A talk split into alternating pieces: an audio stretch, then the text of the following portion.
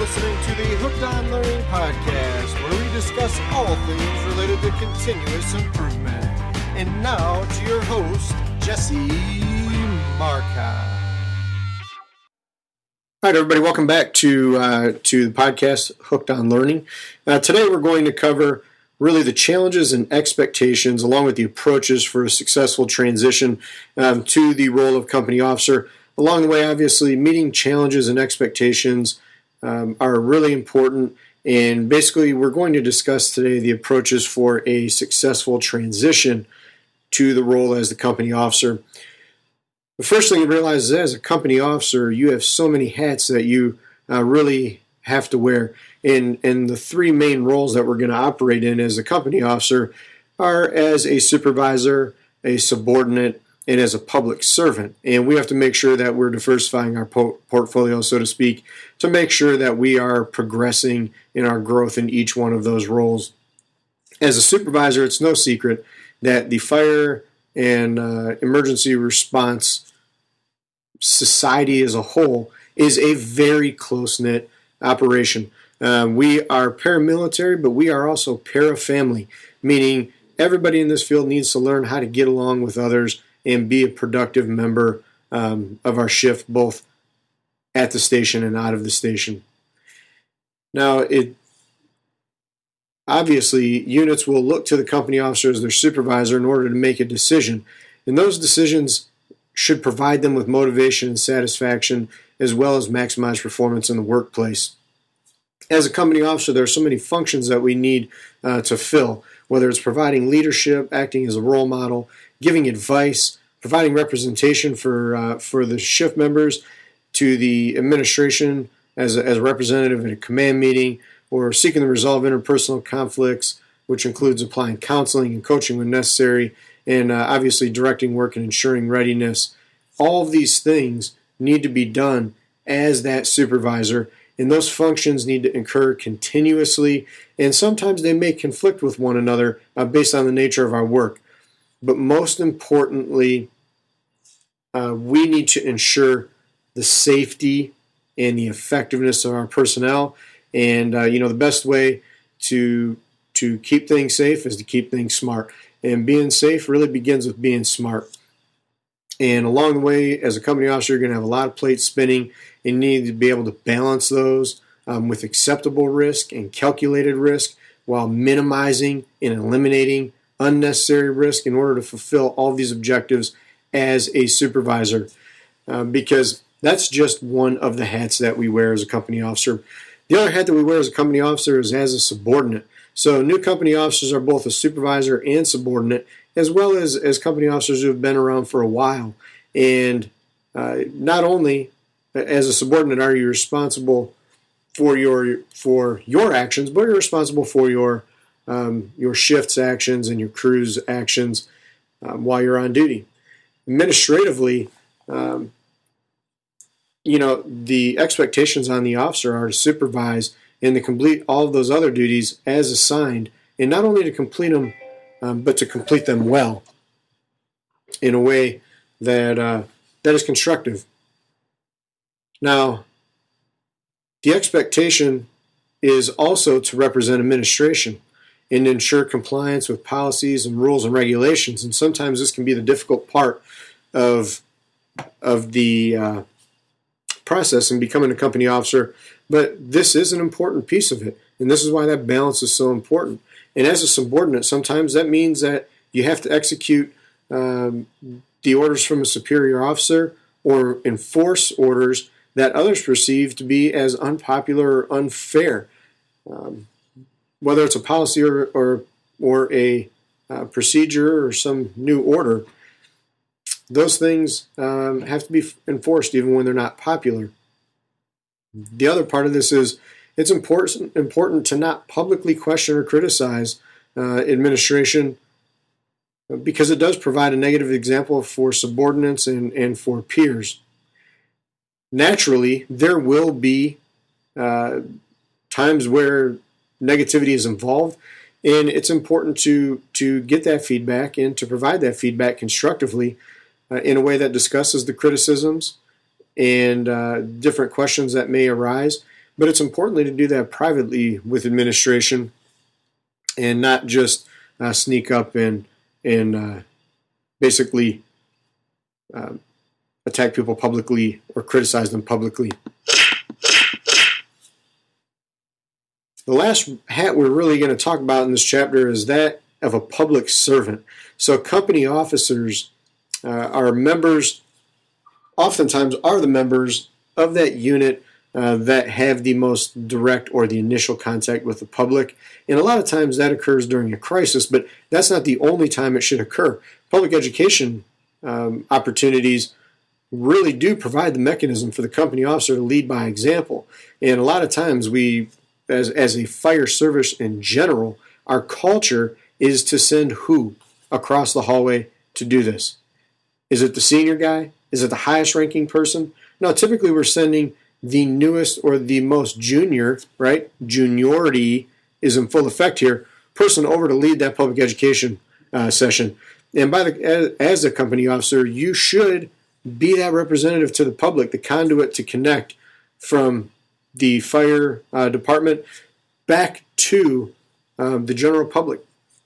And that really that really is the mechanism for providing that first positive impression, not only with the public, but also with your crews, because your crews will appreciate um, the initiative and the, the leadership behind something as simple as just introducing the person who they'll be working with um, during their time at the fire department. Another reason it's important to understand the role of a public servant is oftentimes the entire organization may be judged through its company officer. That means the crew, that means uh, the shift that'll be working tomorrow and the shift work yesterday. We're all only as good as our last performance. And when things are performing well, great, more power to you.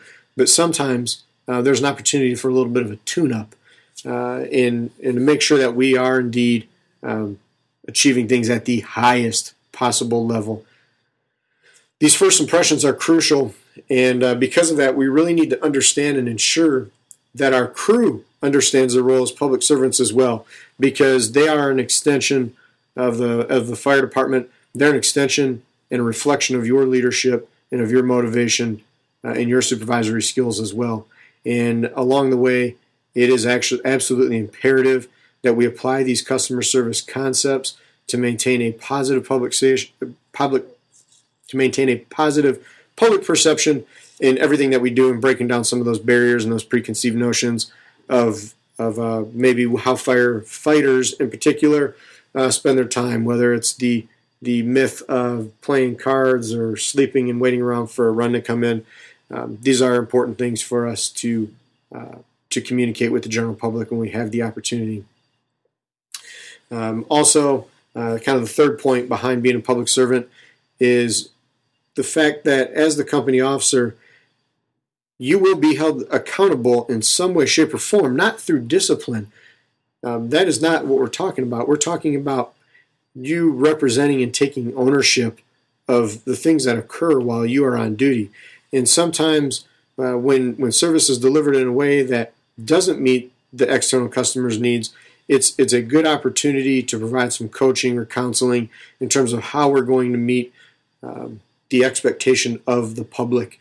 You know, sometimes the public expectation is right on, and sometimes the public expectation is nowhere near uh, what is reasonable or realistic. But to sum this up, uh, fire departments should absolutely be customer service oriented, and that doesn't matter uh, what your rank or what your role is on the organization, it means that we are all focused on one thing, and that is providing a service that, regardless of our personal views, may very well be occurring on somebody's worst day in their life. And with that, we have to always wear that hat of a public servant, whether it's the phone ringing in the station or uh, a request when we get on scene. That is our job to serve the public. The next thing we're, we're going to talk about is is the transition into the role of the company officer. You know, and as a company officer, you must learn and apply new concept to meet the challenges that face you. Leadership. Um, as a company officer, applying leadership is more than a buzzword or a question in an interview. It's your job to ensure safe, effective, and efficient unit operation. And this all has to be done in an ethical manner. Uh, and when we're talking about ethics, we're saying that you, as the company officer, need to be the role model to subordinates, to your peers, and to the public. Because when we're providing supervision, it can be di- you could be in a difficult position of moving from supervised to supervising while still being supervised by higher officers. And that's why, as a company officer, a lot of times we're spending our time as subordinates. Most of our time, especially for the purposes of the quizzes, right? Uh, we want to make sure we're all on the same page with that because it's a sad day um, when we get things wrong on the test. Now, as a company officer, the notion that things only flow downhill is 100% false. Um, that is nothing more than a myth.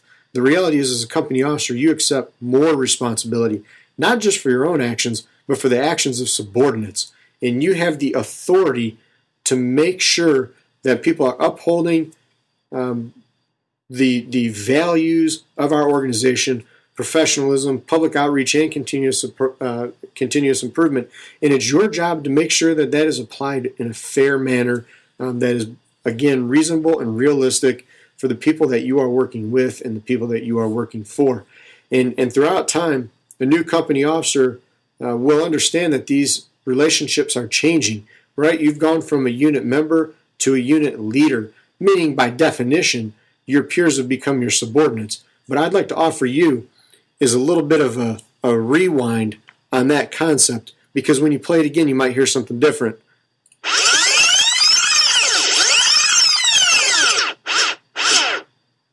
As the company officer, you're going to experience relationship changes from unit member to unit leader, which really means you continue to be a subordinate because you are serving the most important people in our organization, and that is the people on the front lines, the people who are doing the work, the people who are carrying the flag on people's worst days and, and really advancing the best interests of our organization.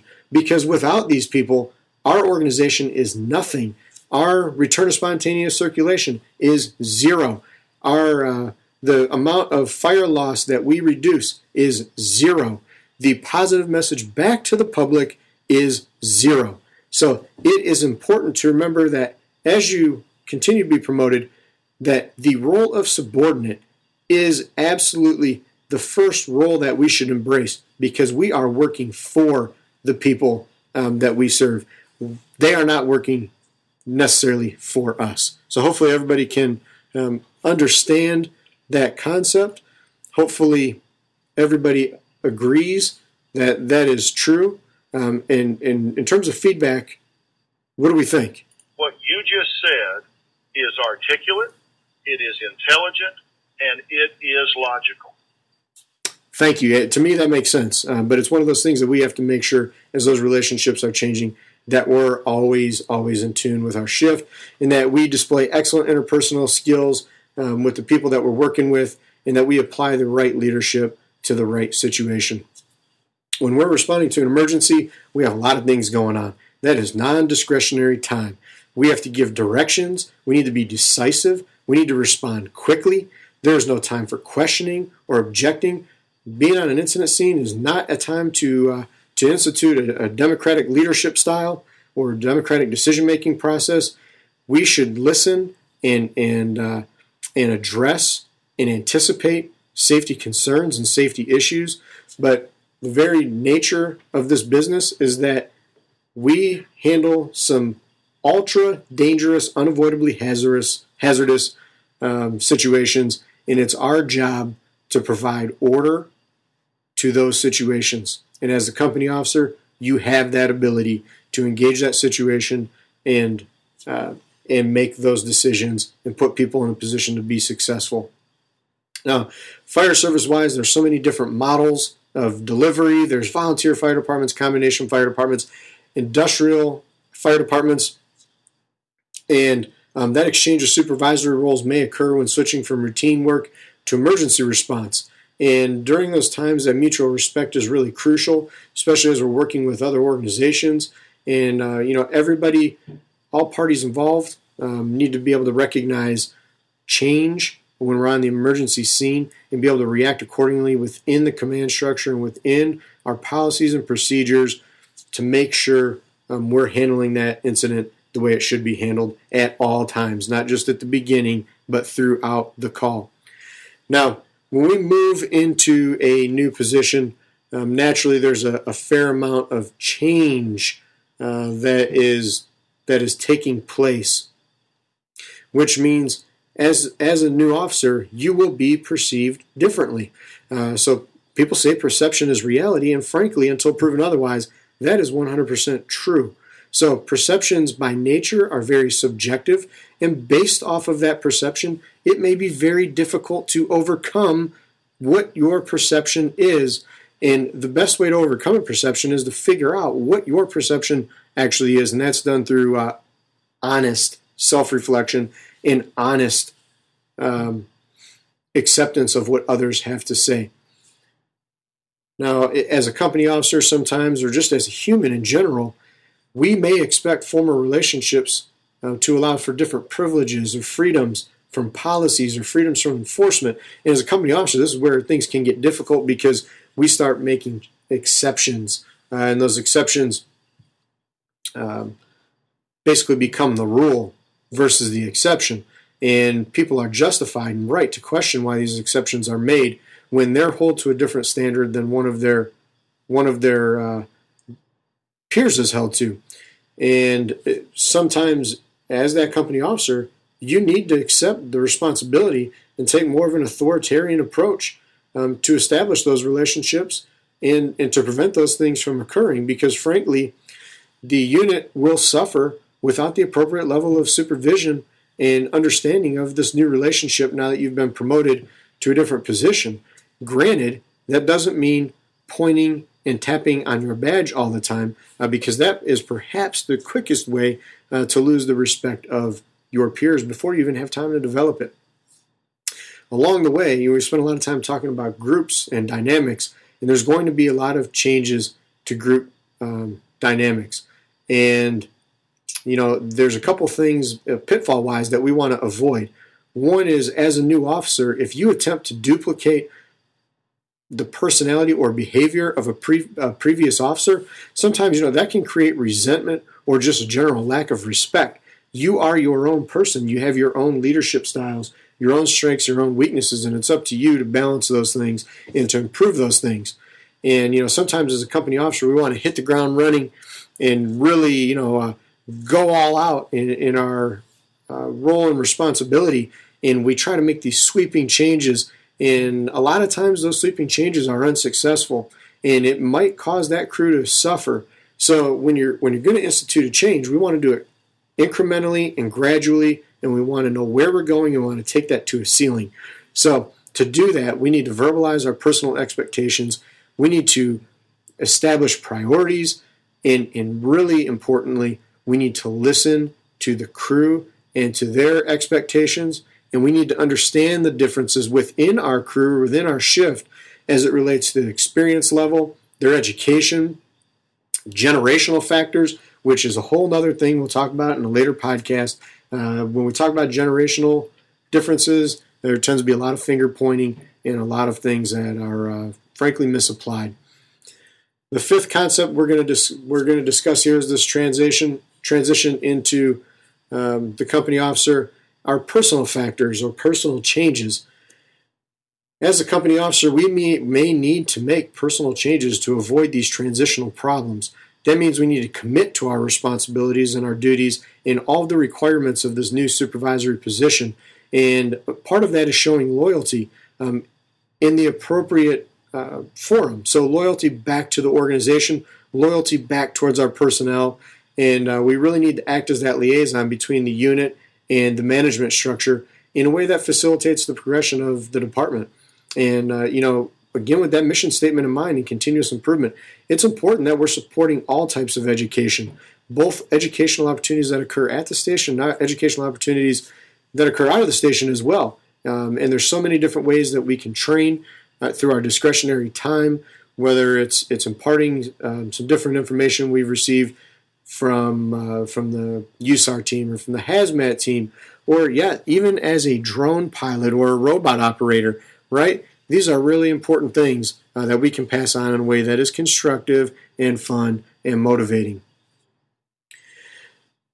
Now, as a as a company officer, so you're fulfilling the role of a supervisor and you're fulfilling the role as a leader, which we're going to talk about um, in, in later podcasts here. It's important to guard those conversations. So people will say praise in public and uh, and criticize or counsel in private. And that's important because we're not there to dishonor a person, and we're not there to dishonor a position, and we're certainly not there to bring dishonor upon the organization. So when we're doing those things, it's also important that we don't react emotionally and that we don't become such a short fuse that we actually start disclosing confidential information as it relates to somebody's background or private life or uh, or, or, somebody's medical condition. Uh, that's not how we do things. So, what we need to do as a leader is we need to accept criticism graciously. Yep, that's what I said. Accept criticism graciously. That means we can also accept praise and any honors that are, are, are sent your way, and that we need to be modest and humble in in how we lead by example because that is exactly what we're doing. We are leading by example, and uh, that means rolling up your sleeves and being part of the solution, not just pointing out everybody's problems. Um, and those are things that really helped you to project a positive professional image. That concludes today's podcast on the challenges of the company officer. Be sure to tune into the next episode where we discuss managing the expectations placed upon the company officer with a special guest, Lieutenant Jason Hendry. Thank you for listening to Hooked on Learning podcast. Until next time, be smart.